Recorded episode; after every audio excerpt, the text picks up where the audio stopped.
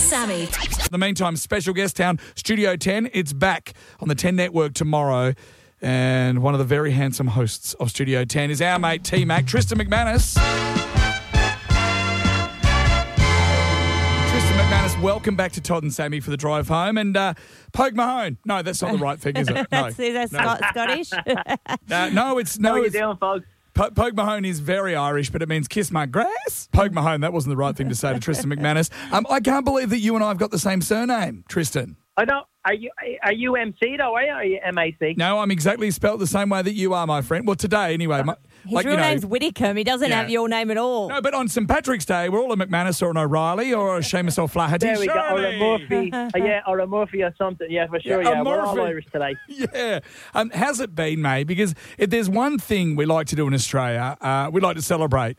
Like if it involves That's it. beer, we'll celebrate absolutely anything. It can be, you know, it, it talk like James International Talk like James Blunt Day, but as long as there's beer involved, we'll celebrate it, right? Yeah, exactly. Yeah, no, it's it's been great to be honest with you. I, I love a St Patrick's Day.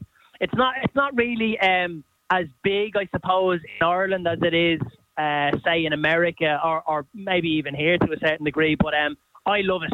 I love it. Um, it started off pretty early this morning. We had a bit of radio, and then straight into the show. They, they, they take out all the Irish people are found on St Patrick's Day and are spoken to. So it's, it's but it's been it's been a great day. Well, in Australia, it's you and what? Damien Leith. he's, he's usually. Damien- Damien- Jermaine? yeah. Jermaine? Damien, Jamone, yeah, Yep. Damien was on the show today.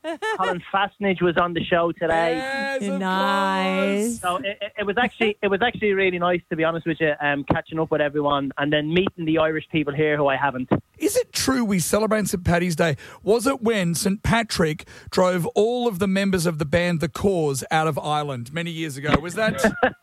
yeah, he planted the seeds for the Corrs. It's a funny one, yeah, because a lot a lot of people they know St Patrick from getting rid of the snakes. Apart from one lady, we had a competition on the show today, and it was kind of one of these things where you kind of give them easy questions about about Ireland, and they win prizes, you know. And then I was asked her what what animals did St Patrick chase out of Ireland, and then she thought it was rats. she thought it was Oh, rats. rats.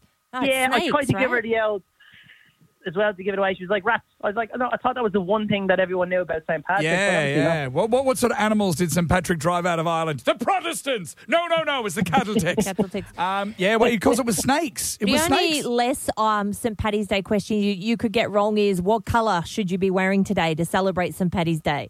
Do you know what?